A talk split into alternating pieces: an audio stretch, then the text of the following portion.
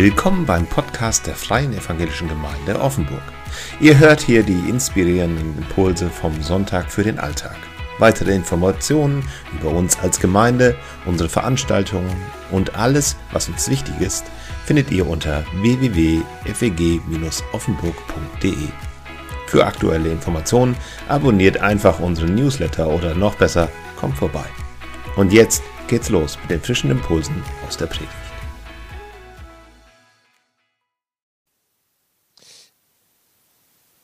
Ich weiß nicht, wie gerne ihr Filme schaut.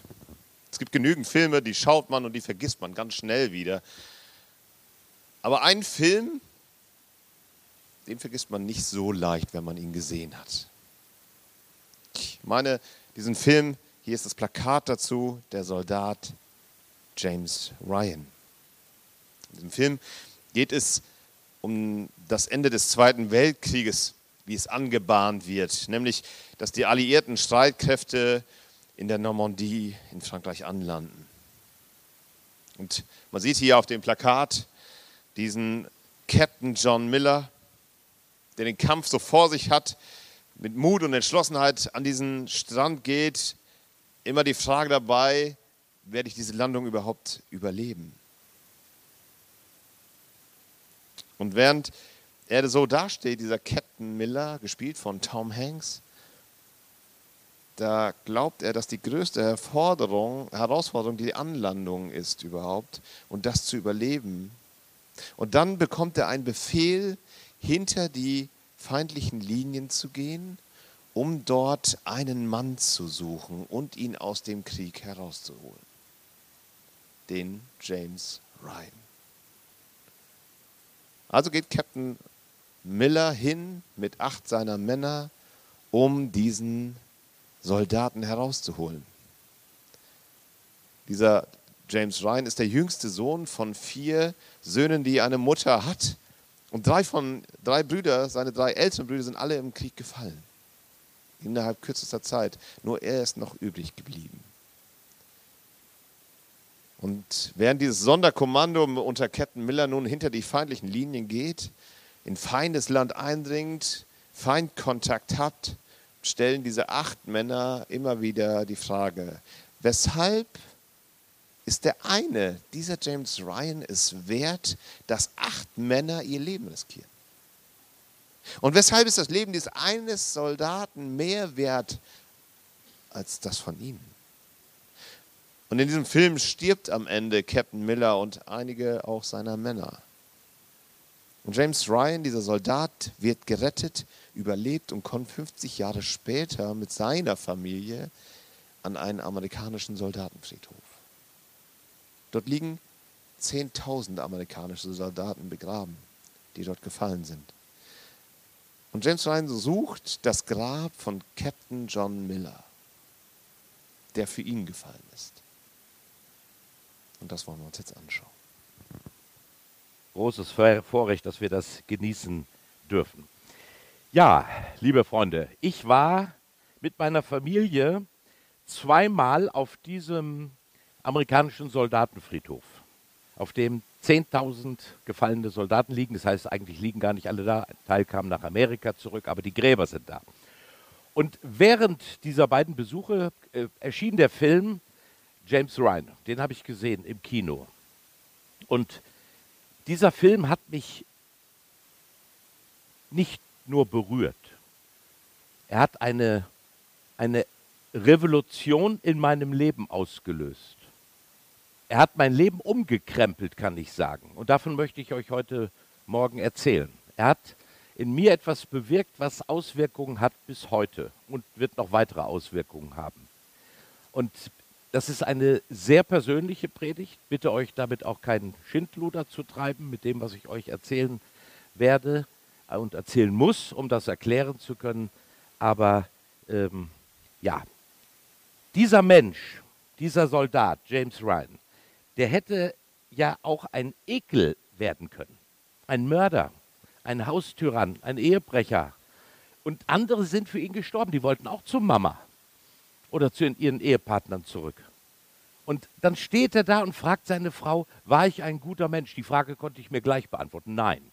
sagt schon Jesus. Nur Gott ist wirklich gut. Aber bei mir kam die Frage auf ganz stark, was macht dein Leben eigentlich wertvoll? Und da stand ich eines Tages bei uns in Worms im Badezimmer vor dem Spiegel und habe einfach mal mein Leben ein bisschen Revue passieren lassen. Ich war zehn Jahre verheiratet. Wir hatten schon unsere vier Kinder. Und da hat Gott zu mir gesprochen. Und das war nicht schön. Da habe ich ganz deutlich gemerkt, ich habe zehn Jahre lang meine Familie vernachlässigt. Alles im Namen des Herrn. Völlig falsche Prioritäten. Und die ganze Gemeinde und andere haben immer Beifall geklatscht. Was bist du doch für ein toller Gemeindebauer und alle haben geklatscht, nur Gott hat nicht geklatscht und das hat wehgetan. Und dann habe ich mein Leben von Gott verändern lassen. Und bevor ich euch das erzähle, ich muss einmal umgreifen, dürft ihr jetzt mal kurz in den Spiegel schauen und euch mal die Frage beantworten, was macht euer Leben wertvoll? Was ist das absolut Einzigartige an eurem Leben? Warum hat Gott euch als Originale geschaffen? Wir sind ja keine, kein Hausschwein, das 56 Koteletts produziert. Und wir sind auch keine Fliege an der Scheibe. Patsch, dann ist sie weg.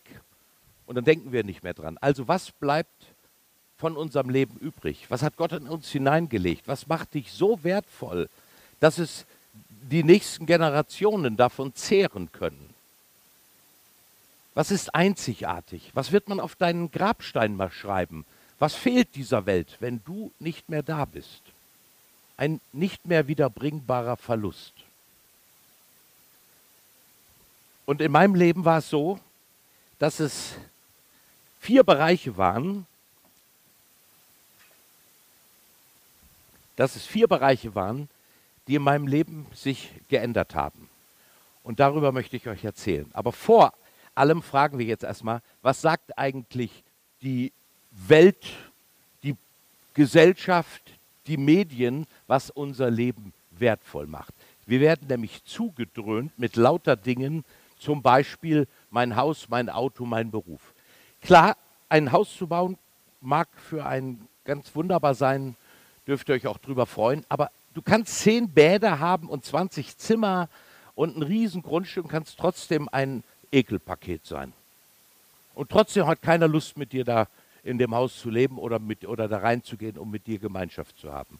Also das kann es nicht sein, alleine. Vielleicht ist es auch mein Auto, ja, ein dickes, fettes Auto fahren. Ich bin ja, ähm, meine ersten drei Autos waren Enten, hatte ich so lange Haare, da bin ich so stolz um den Block rumgefahren mit meiner 2CV4 und habe gedacht, mehr geht eigentlich. Lange Haare und ein Auto, aber habt ihr schon mal einen Grabstein gesehen, hier in Offenburg oder in La oder wo auch immer, auf dem stand, hier liegt Paul Meyer, er fuhr immer dicke Audis. Habt ihr schon mal einen gesehen? Komisch, ne? Plötzlich zählt das alles nicht mehr. Vielleicht ist es auch der Beruf, der ist hoffentlich erfüllend. Meiner war es und ist es immer noch. Und das ist gut so. Aber meine Frau hat mir in unseren 41 oder 42, nee, 41 Ehejahren äh, äh, noch nie gesagt, Schatz, ich finde dich so wertvoll, weil du Pastor bist. Also kannst auch Pastor sein und ein Ekelpaket. Also was macht meinen Wert aus? Was will Gott? Wie will Gott mich prägen? Ich nehme noch mal drei andere Dinge, meine Hobbys.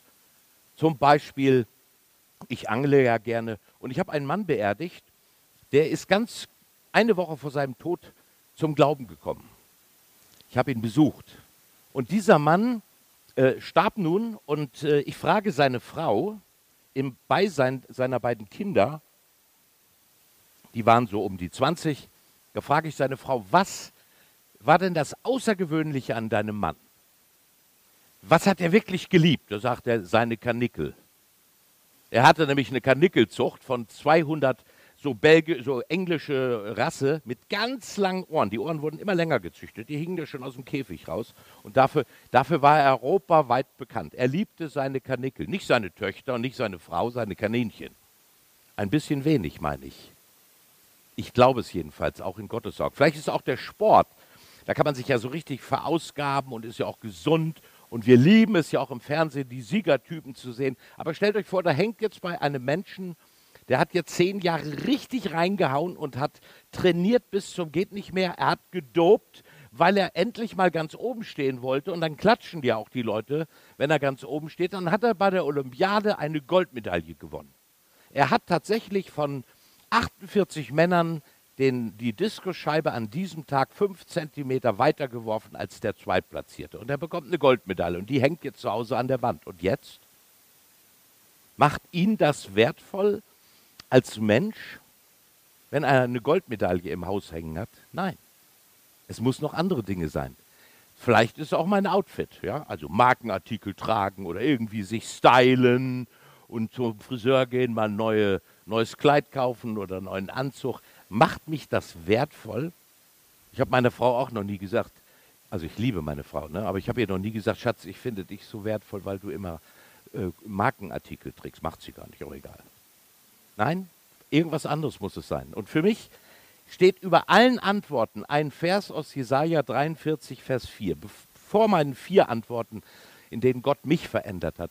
Das sagt Gott, in meinen Augen bist du wertgeachtet und wunderbar und ich habe dich lieb. Gott sagt vor Erschaffung der Welt, du bist wertvoll. Gott hat ein Ja zu dir gesagt. Und egal wie du auf diese Welt gekommen bist, viele haben ein Problem damit, dass sie auf diese Welt gekommen sind äh, auf nicht so gute Weise. Vielleicht bist du durch Vergewaltigung auf diese Welt gekommen. Viele ältere Menschen leiden da noch drunter, weil sie im Krieg vergewaltigt, also ob, weil ihre Mütter vergewaltigt wurden. Vielleicht bist du ein elterlicher Betriebsunfall. Du bist eigentlich gar nicht gewollt. Und vielleicht haben dir das deine Eltern sogar mal gesagt.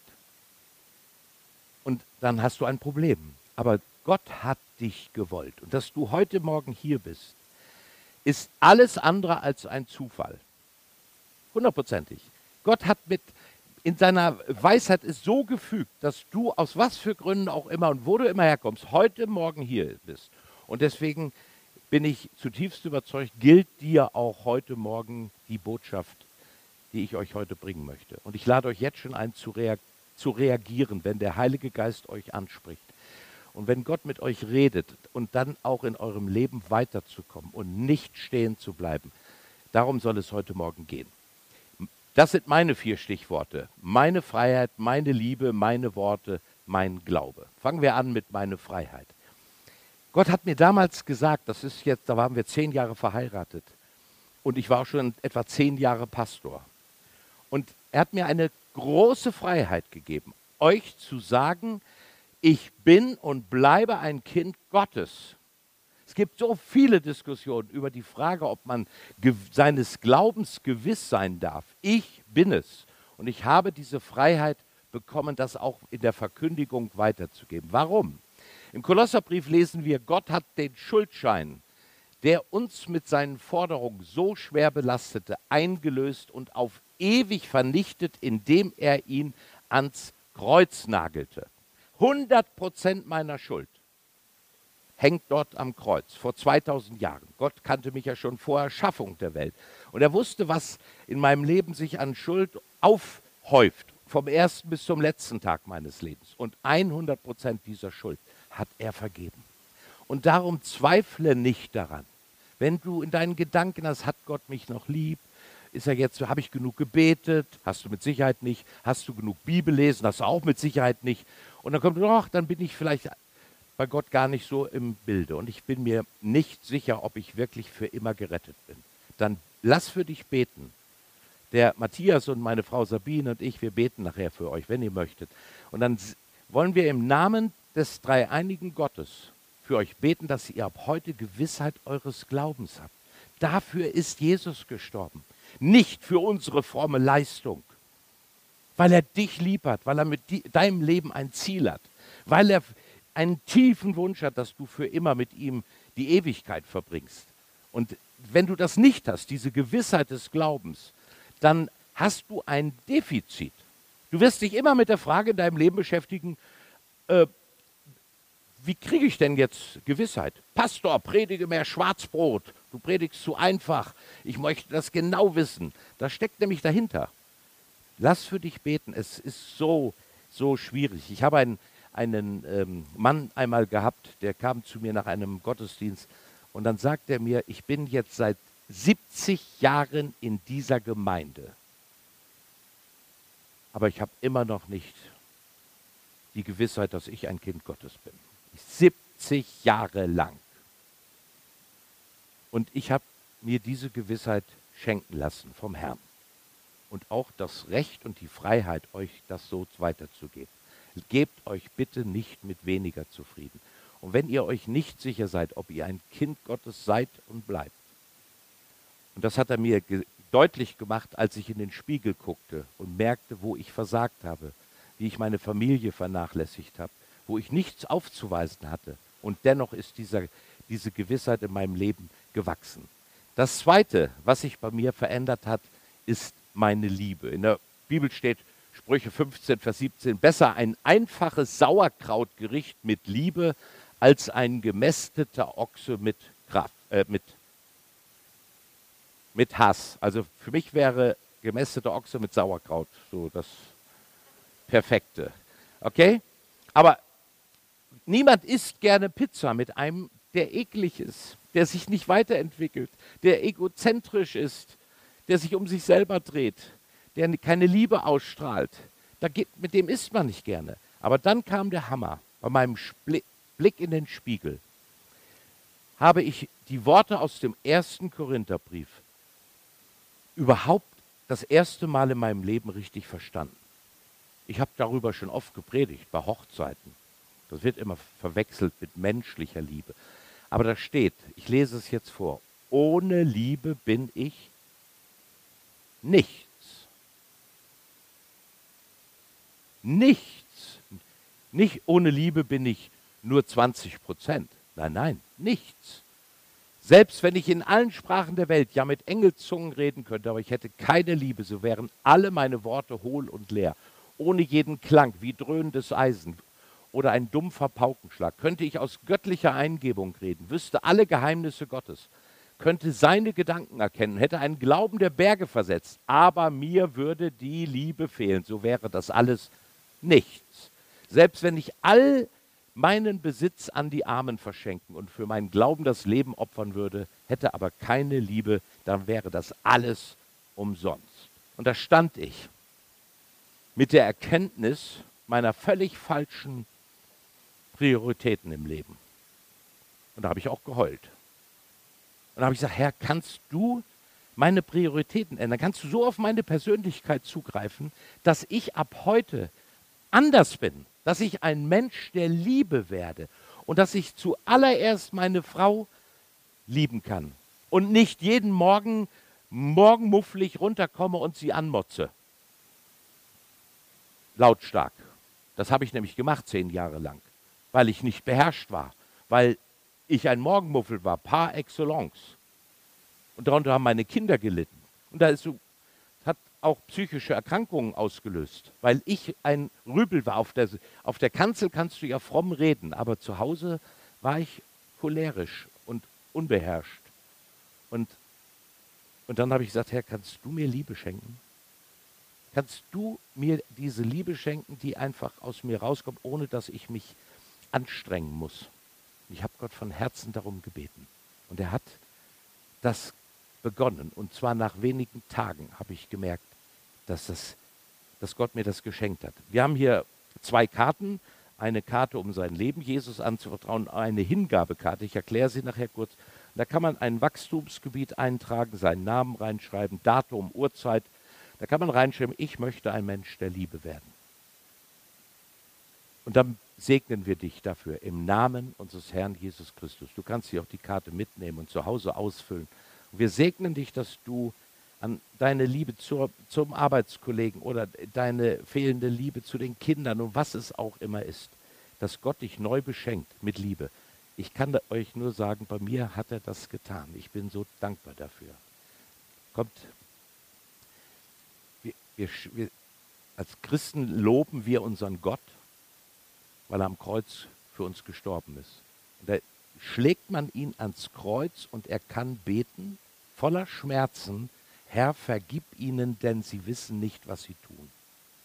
Ich habe das immer nicht verstanden. Woher hat der Herr diese Kraft? Ja, weil er liebt. Und weil er auch die Menschen liebt, die ihn gerade ans Kreuz geschlagen haben. Weil er einen Putin liebt. Weil er in der die Macht und die Liebe ihn so erfüllt. Und können wir denn auch so lieben? Der Geist, der in Jesus war, ist der nicht auch in einem Christen? Ist es ein anderer Geist? Gibt es mehrere heilige Geiste? Nein. Und darum ist derselbe Geist auch in uns. Yes, we can. Wir können lieben. Ob wir das wollen, ist eine andere Frage. Ich habe hier eine Flasche Mineralwasser mitgebracht, gerade was ausgegangen. Wenn ich die jetzt hier an dem Stehpult zerdeppere, was kommt dann raus? Nee, Wasser. Ja, Ärger auch noch. Ja, das stimmt. Ärger mit, dem, mit euch. Aber ich, ich zerdepper die jetzt nicht. Ich mache auch keine Fliesen kaputt. Aber dann kommt Wasser raus. Da sind wir uns alle einig. Was kommt denn raus, wenn man uns nur so ein bisschen ankratzt? Wenn einer ein blödes Wort sagt? Wenn einer mich absichtlich oder unabsichtlich verletzt? Oder gar wenn man uns mobbt? Oder gar wenn man zerstörerisch wirkt? wenn man an meine Persönlichkeit geht, was kommt dann bei uns raus? Ihr könnt euch die Antwort selber geben. Und ich glaube, wir dürfen beten, Herr, mach du aus mir einen Menschen der Liebe, dass ich ein Kontrastprogramm zu dieser Welt leben kann, dass ich ein, ein Mensch der Liebe werde und das, der so aus, das so ausstrahlt auf andere, dass sie auch nach dir suchen und dich kennenlernen und natürlich auch zur Freude, zur eigenen Freude und zur Freude meiner Familie. Also möchte ich ein Mensch der Liebe werden. Das vierte, dritte ist meine Worte. Ich bin ja ein Vielredner, immer gewesen, Partylöwe, Witze erzählt. Ich konnte ohne Atem zu holen 100 Witze am Stück erzählen. Die waren auch alle nicht schlecht. Aber, nee, nee, die waren jetzt nicht versaut oder so. Aber ich war so ein Partylöwe, okay. Und ähm, wenn ich in den Raum kam, alle, haben die anderen alle geschwiegen, musste ich mal reden. So, und dann habe ich viel Unsinn geredet, viel geblubbert, viel überflüssige Worte. Und ich fand mich auch noch toll dabei. Und dann hat Gott gesagt, nee, ich klatsch da nicht mehr. Dein Geblubber, du, da kommt so viel Unnötiges heraus. Obwohl ich dir doch in meinem Wort gesagt habe, dass du für jedes deiner Worte Rechenschaft abgeben musst, äh, redest du viel Unsinn und viel Liebloses. Und dann lese ich in der Bibel Folgendes. Wem es freilich gelingt, nur das zu sagen, was dem anderen hilft und ihm nicht schadet. Ich habe das bestimmt schon hundertmal gelesen, aber ich habe es nicht verstanden. Wem es freilich gelingt, nur das zu sagen, was dem anderen hilft und ihm nicht schadet, den kann man als vollkommen bezeichnen. Denn wer seine Zunge beherrscht, der kann auch seinen ganzen Körper beherrschen. Sie kann eine ganze Welt voller Ungerechtigkeit und Bosheit sein, die Zunge, die uns und unser Leben vergiftet. Und da schoss es mir durch den Kopf, Herr, kannst du aus mir einen Mutmacher machen, keinen Zyniker, keinen Meckerkopf, keinen, der immer was auszusetzen hat, ob in der Gemeinde oder sonst wie, immer was besser wird, die Besserwisserei gegenüber dem Ehepartner. Fürchterlich kannst du aus mir einen Menschen machen, der andere mit seinen Worten aufbaut, der sie ermutigt, der sie fördert, der sie ins Leben bringt. Deine Kinder und alle dir, dir anvertrauten Menschen. Mit dem Mund kann man so viel Zerstörerisches machen. Zwei Dinge. Da kommt eine Frau zu mir und sagt, ich hasse meine Tochter. Und zwar seit vier Jahren hasst sie ihre zwölf, äh, seit dem zwölften Lebensjahr. Jetzt war sie 16. Und sie sagt, ich bin nicht mehr in der Lage, auch nur einen Tag mit meiner Tochter freundlich umzugehen. Und sie hasst mich. Da habe ich gesagt, darf ich für dich beten? Darf ich für dich beten, dass die Liebe Gottes dich erfüllt? Ich bin noch mal ein, ein Beispiel wollte ich noch erzählen für die Liebe. Und dass du ab heute durch die Kraft Jesu deine Tochter lieben kannst. Was deine Tochter macht, weiß ich nicht. Die ist nicht hier. Dann habe ich für sie gebetet. Sie hat so eine Karte ausgefüllt, dass sie ab heute ihre Tochter wieder in der Liebe Jesu lieben kann. Sie ist nach Hause gegangen und ein paar Wochen später bekomme ich den Anruf, ein Wunder ist geschehen. Wir haben uns vollständig ausgesöhnt. Wir haben uns von Herzen lieb. Es ist alles auf Null gestellt. Da habe ich nur innerlich Halleluja gesagt. Gott kann das, wenn wir ihm das Recht geben, unser Leben zu prägen und zu verändern. Und mit den Worten ist es ganz ähnlich. Da steht eine Frau am Grab. Ich hatte die Beerdigung. Ihre Mutter war gestorben. Die Frau war 60, die Mutter war über 80. Und dann steht sie da, sie war die, von den nahen Angehörigen die einzige und heult. Ja, ich gehe hin, ich sage, lass deinen Groll heute hier, werf ihn ins Grab gegen deine Mutter. Das wusste ich, dass sie nichtgläubige Tochter jahrzehntelang einen fürchterlichen Groll auf ihre Mutter hatte. Und sie sagte, Hilma, ich kann nicht. Und sie hat es nicht getan, den Groll ins Grab geworfen. Warum? Ihre Mutter hatte ihr auch in der Pubertätszeit zweimal gesagt im Streit, ich hätte dich nach der Geburt gleich in den Rhein werfen sollen. Und da steht die mit 60 Jahren am Grab ihrer Mutter und kann ihrer Mutter nicht vergeben. Ein ganzes Leben geprägt von, von bösen Worten, von Fluch, einem Fluch geradezu. Vielleicht sind, ist über dich was ausgesprochen worden. Vielleicht hat man dir gesagt, das schaffst du nicht, das kannst du nicht, du kriegst das nicht, du bist sowieso nur ein Versagertyp. Und das grummelt in dir. Dann, dann, dann komm und lass für dich beten, dann brechen wir diese Lebensflüche, dass du nach vorne schauen kannst, dass du auf Jesus schauen kannst und dass du eine neue Kraftquelle in deinem Leben entdeckst und dass alles, was zerstörerisch ist, was da in dein Leben hineingeblubbert wurde, dass das nicht mehr dich prägen darf. Lade dich ein, bleib dann nicht stehen und werde ein Mutmacher. Einer, der wirklich sa sagt, Herr Jesus, ich stehe dir zur Verfügung.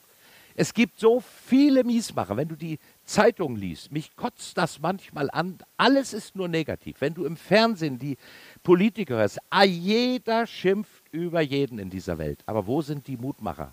Wo sind die Mutmacher in unserer Gesellschaft? Das musst du sein. Und ich.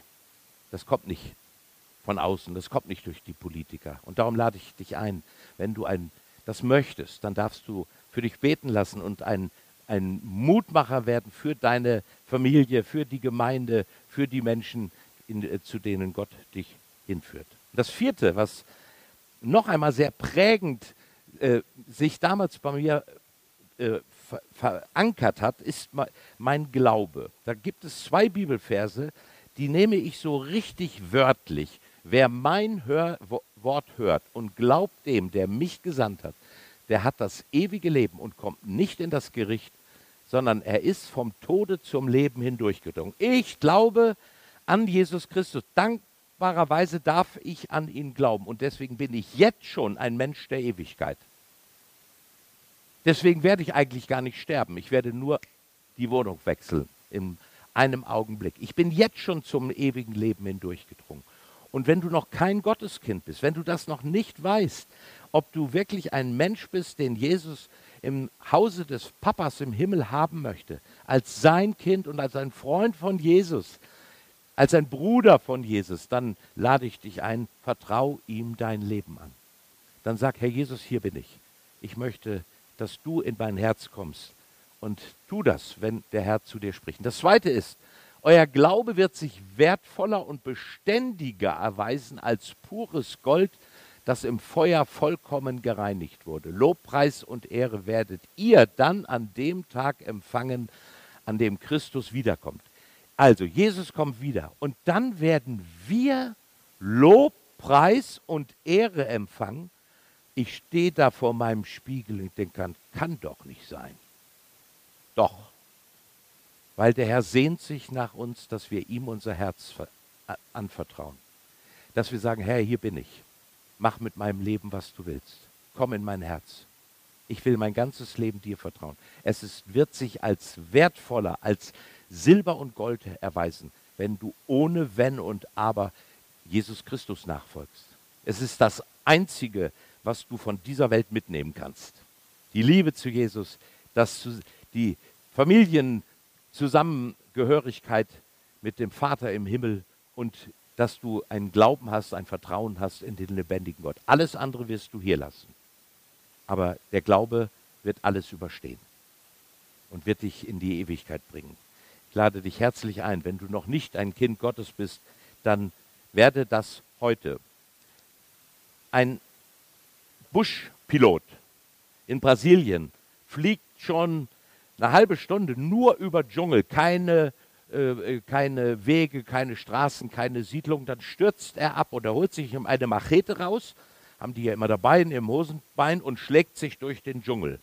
Und nach Stunden ist er eigentlich völlig fertig. Und da sieht er einen, einen Eingeborenen und der Eingeborene winkt. Reden konnte er nicht mit ihm, weil er hätte ihn nicht verstanden. Und dann winkt er und dann geht er zu dem Eingeborenen und er sagt, komm, folge mir nach, ich zeige dir den Weg und dann ging es weiter durch den Dschungel. Aber da war kein Weg. Und nach weiteren Stunden, es wurde schon dunkel, reißt er ihn rum, den Eingeborenen, und sagt, du hast doch selber keine Ahnung, wo es hier lang geht. Hier ist nicht mal ein Trampelpfad. Und dann sagt der Eingeborene, ich bin der Weg. Ich bin die Wahrheit.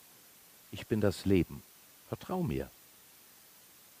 Und deswegen lädt Jesus uns ein, ob wir weiter mit unserer Machete uns durch den Dschungel des Lebens schlagen oder ob wir Jesus vertrauen, der genau das von sich gesagt hat. Ich bin der Weg, die Wahrheit und das ewige Leben. Ich lade dich herzlich dazu ein. In der Bibel lesen wir, alle, die an mich glauben, haben das Recht, für immer ein Kind Gottes zu sein. Für die Theologen, das für immer habe ich da eingefügt. Aber ich bin zutiefst überzeugt, dass man ein Kind Gottes ist und bleibt. Stellt euch das mal vor. Meine Kinder sind mir gegeben. Die können sich so sehr über den Papa aufregen oder ich mich über sie. Die können ganz andere Wege gehen. Sie bleiben für immer meine Kinder. Ob ich das will oder nicht. Und Gott hat sich so weit aus dem Fenster gelehnt, dass er allen Menschen sagt, alle, die mir vertrauen, haben das Recht, für immer ein Kind Gottes zu sein. Was haben wir für einen großartigen Gott? Welches Recht er uns zuspricht und hinter, dahinter kann er nicht mehr und wird er nicht mehr zurückgehen. Und wenn du Jesus dein Leben anvertraust, dann bekommst du vier Dinge, die kriegst du an keiner anderen Stelle, weder in der Esoterik, noch im Buddhismus, noch im Hinduismus, noch im Atheismus, noch im, was weiß ich, Materialismus oder was. Das ist einmal Geborgenheit. Glaube bedeutet, ich bin geborgen in Gott. Ja, manchmal ist das Leben schrecklich hart. Ich weiß das. Tod, Krankheit, Ehebruch, Familien gehen kaputt. Ich weiß das. Aber Gott will dir in all diesen menschlichen Abgründen eines schenken, seine Geborgenheit. Er nimmt dich in den Arm und da hält er dich fest bis das Schlimmste vorüber ist. Geborgenheit. Bei ihm erlebst du Frieden, einen Shalom in deinem Herzen. Den kann kein Teufel und kein Mensch dir wirklich wegnehmen. Einen dauernden Frieden, sieben Tage in der Woche. Wenn du das nicht kennst, dann bist du mit großer Wahrscheinlichkeit noch kein Gotteskind. Frieden. Wenn du an deine Arbeit denkst, an deinen blöden Chef, Frieden. Auch der schlimmste Chef darf dir nicht den, den Frieden Gottes rauben. Und du bekommst eine Sicherheit im Glauben. Ich bin und bleibe ein Kind Gottes. Und die Gewissheit, ich bin jetzt schon im Hause des Papas im Himmel angekommen. Ich darf jetzt schon meine Füße unter seinen Tisch legen. Ich gehöre für immer zu ihm. Und mein Papa wird mit mir und mit dem Sohn und dem Heiligen Geist die Ewigkeit verbringen. Darauf freue ich mich. Und dazu bist du eingeladen zu diesem großartigen Fest, das nie mehr enden wird. Das ist die Karte in einem anderen Layout, die Entscheidungskarte. Man muss eine Entscheidung treffen, wenn ich morgens meinen Anzug anziehe und ich treffe eine falsche Entscheidung, da sehe ich aus wie ein Blöd. Ja, so ist so. Also muss ich die Entscheidung treffen, aufmachen, gerade rücken und dann richtig zuknüpfen. Ich habe eines Tages eine Entscheidung getroffen, meine Frau zu heiraten. Sie, sie fragt, sie war in mich verliebt und habe ich gefragt, willst du mich heiraten? Hat sie gesagt, ja, habe ich sie geheiratet. Halbes Jahr später. Ja, das geht. Ich treffe eine Entscheidung. Ich wusste, mit der kann ich keinen Fehler machen. Ich kannte sie schon fünf Jahre als Mitarbeiterin, Spitze, Spitzenfrau. Außerdem sah sie super aus, also was willst du mehr? Du siehst immer noch super aus, wollte ich sagen. Entschuldigung. So, und so kann man eine Entscheidung treffen, die ganz einfach ist, mit einem Gebet. Ich rede mit Gott. Jesus, kannst du ablesen von der Karte, wenn du hier zu uns nach vorne kommst. Jesus, ich danke dir, dass du mich liebst. Danke, dass du für mich am Kreuz dein Leben hingegeben hast. Bitte vergib mir meine Schuld und alle meine Sünden. Ich vertraue dir mein ganzes Leben an. Du sollst mein Herr sein. Wir gehören jetzt zusammen. Amen. Und dann beten wir für dich, dass der Heilige Geist dich erfüllt und dass du ab heute ein neues Leben unter der Regie unseres Herrn Jesus Christus führen kannst. Sei herzlich dazu eingeladen. Und das zweite ist diese Wachstumskarte. Ich kann ein, ein Wachstumsgebiet eintragen. Das schönste Wachstumsgebiet ist es, ich möchte ein Gott hingegebenes Leben führen. Was kann ein Gott hingegebener Christ beten? er kann beten, Herr, mach du mit meinem Leben, was du willst. Amen. Das tun viele nicht. Weil denken, dann schickt mich Gott vielleicht nach Afrika als Missionar oder so. Ja, und quält mich irgendwo anders auf dieser Welt. Nein, nein. Gott ist immer für dich. Gott ist immer auf deiner Seite. Gott schickt dich vielleicht nach Afrika, aber nur weil du dann unbedingt dahin willst. Und deswegen vertraut ihm, habt keine Sorge, keine Angst. Und wenn ihr ein Mutmacher werden wollt, dann könnt ihr das da eintragen. Oder ein Mensch der Liebe. Und es gibt so viele Gründe, geistliche Schritte zu gehen. Ich möchte mich, äh, ich möchte Gottes Liebe mehr leben können. Oder wir möchten uns als Ehepaar segnen lassen. Oder ich möchte mich taufen lassen. Übrigens, Ehepaar, alle, für alle, die in Beziehungen leben und äh, verheiratet oder verheiratet sind. Wenn ihr, eure Ehe oder Beziehung so aussieht, sieben Tage in der Woche. Und ich meine das genauso. Nicht fünf, sondern sieben Tage in der Woche füreinander sorgend, aufeinander achtend. Dann dankt Gott und hört nicht damit auf. Wenn eure Ehe so aussieht, man teilt Tisch und Bett und Kühlschrank und den Fernseher, aber der kalte Wind ist eingezogen. Man hat sich immer weniger zu sagen. Und wenn man sich was sagt, dann wird es immer mehr zum Streit. Es, es wird kalt. Dann geht doch zu Jesus. Sag, Herr Jesus, du hast uns zusammengeführt. Wir bitten dich, segne du uns neu. Wir möchten wieder neue Liebe spüren. Wir möchten wieder aufeinander achten, füreinander sorgen und treu sein in unseren Beziehungen. Bitte segne du uns neu. Wenn eure Ehe so aussieht, eigentlich schon kaputt, aber nur noch für die Menschen aufrechterhalten, dann bitte ich euch auch, tut alles in eurer Macht Stehendes, um eure Ehe nicht kaputt gehen zu lassen. Warum? Wenn ihr alles tut, was ihr tun könnt, mit Gottes Hilfe, dann könnt ihr auch nach einer Scheidung aufrecht vor Gott stehen und kann sagen, Herr, du siehst mich, ich habe das nicht gewollt. Und ich habe alles dafür getan, was ich tun konnte. Du schaust in mein Herz. Und dann brauchst du nicht gebückt vor Gott zu stehen.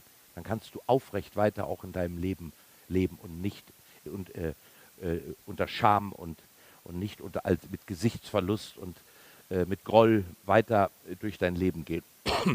Also, wie auch immer euer Leben aussieht, so oder eure Ehen oder so, kommt zu Jesus.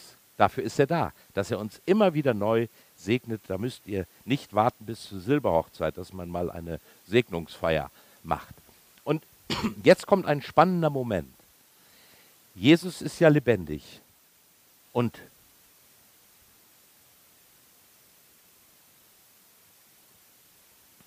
Und bis jetzt könnte man sagen, ihr Lieben, lasst den alten Mann da vorne doch reden.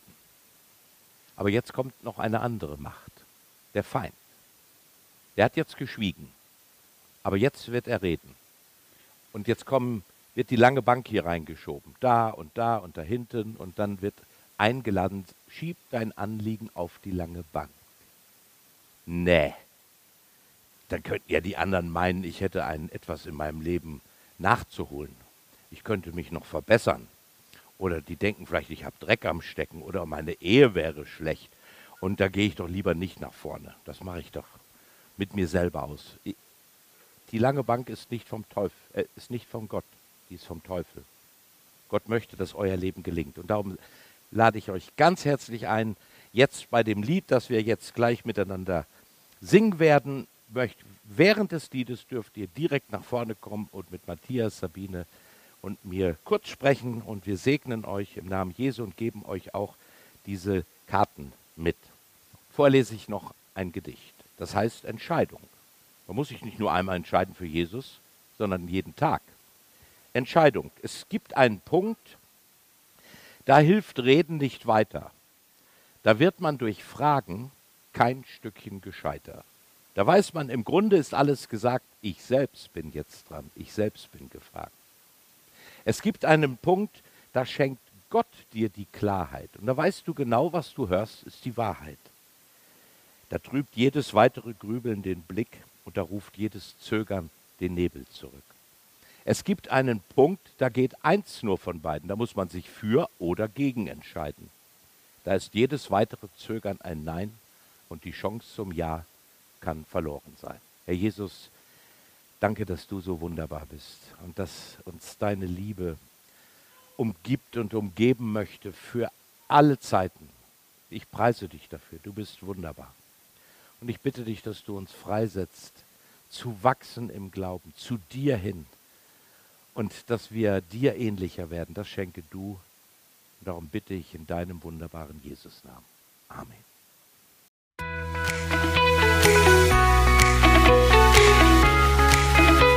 Vielen Dank, dass du diesen Podcast angehört hast. Wenn du unsere Arbeit unterstützen möchtest, kannst du das gerne in Form einer Spende machen. Auf unserer Webseite www.feg-offenburg.de/spenden findest du dafür alle Informationen, die du dafür brauchst. Bis zum nächsten Podcast. Ciao.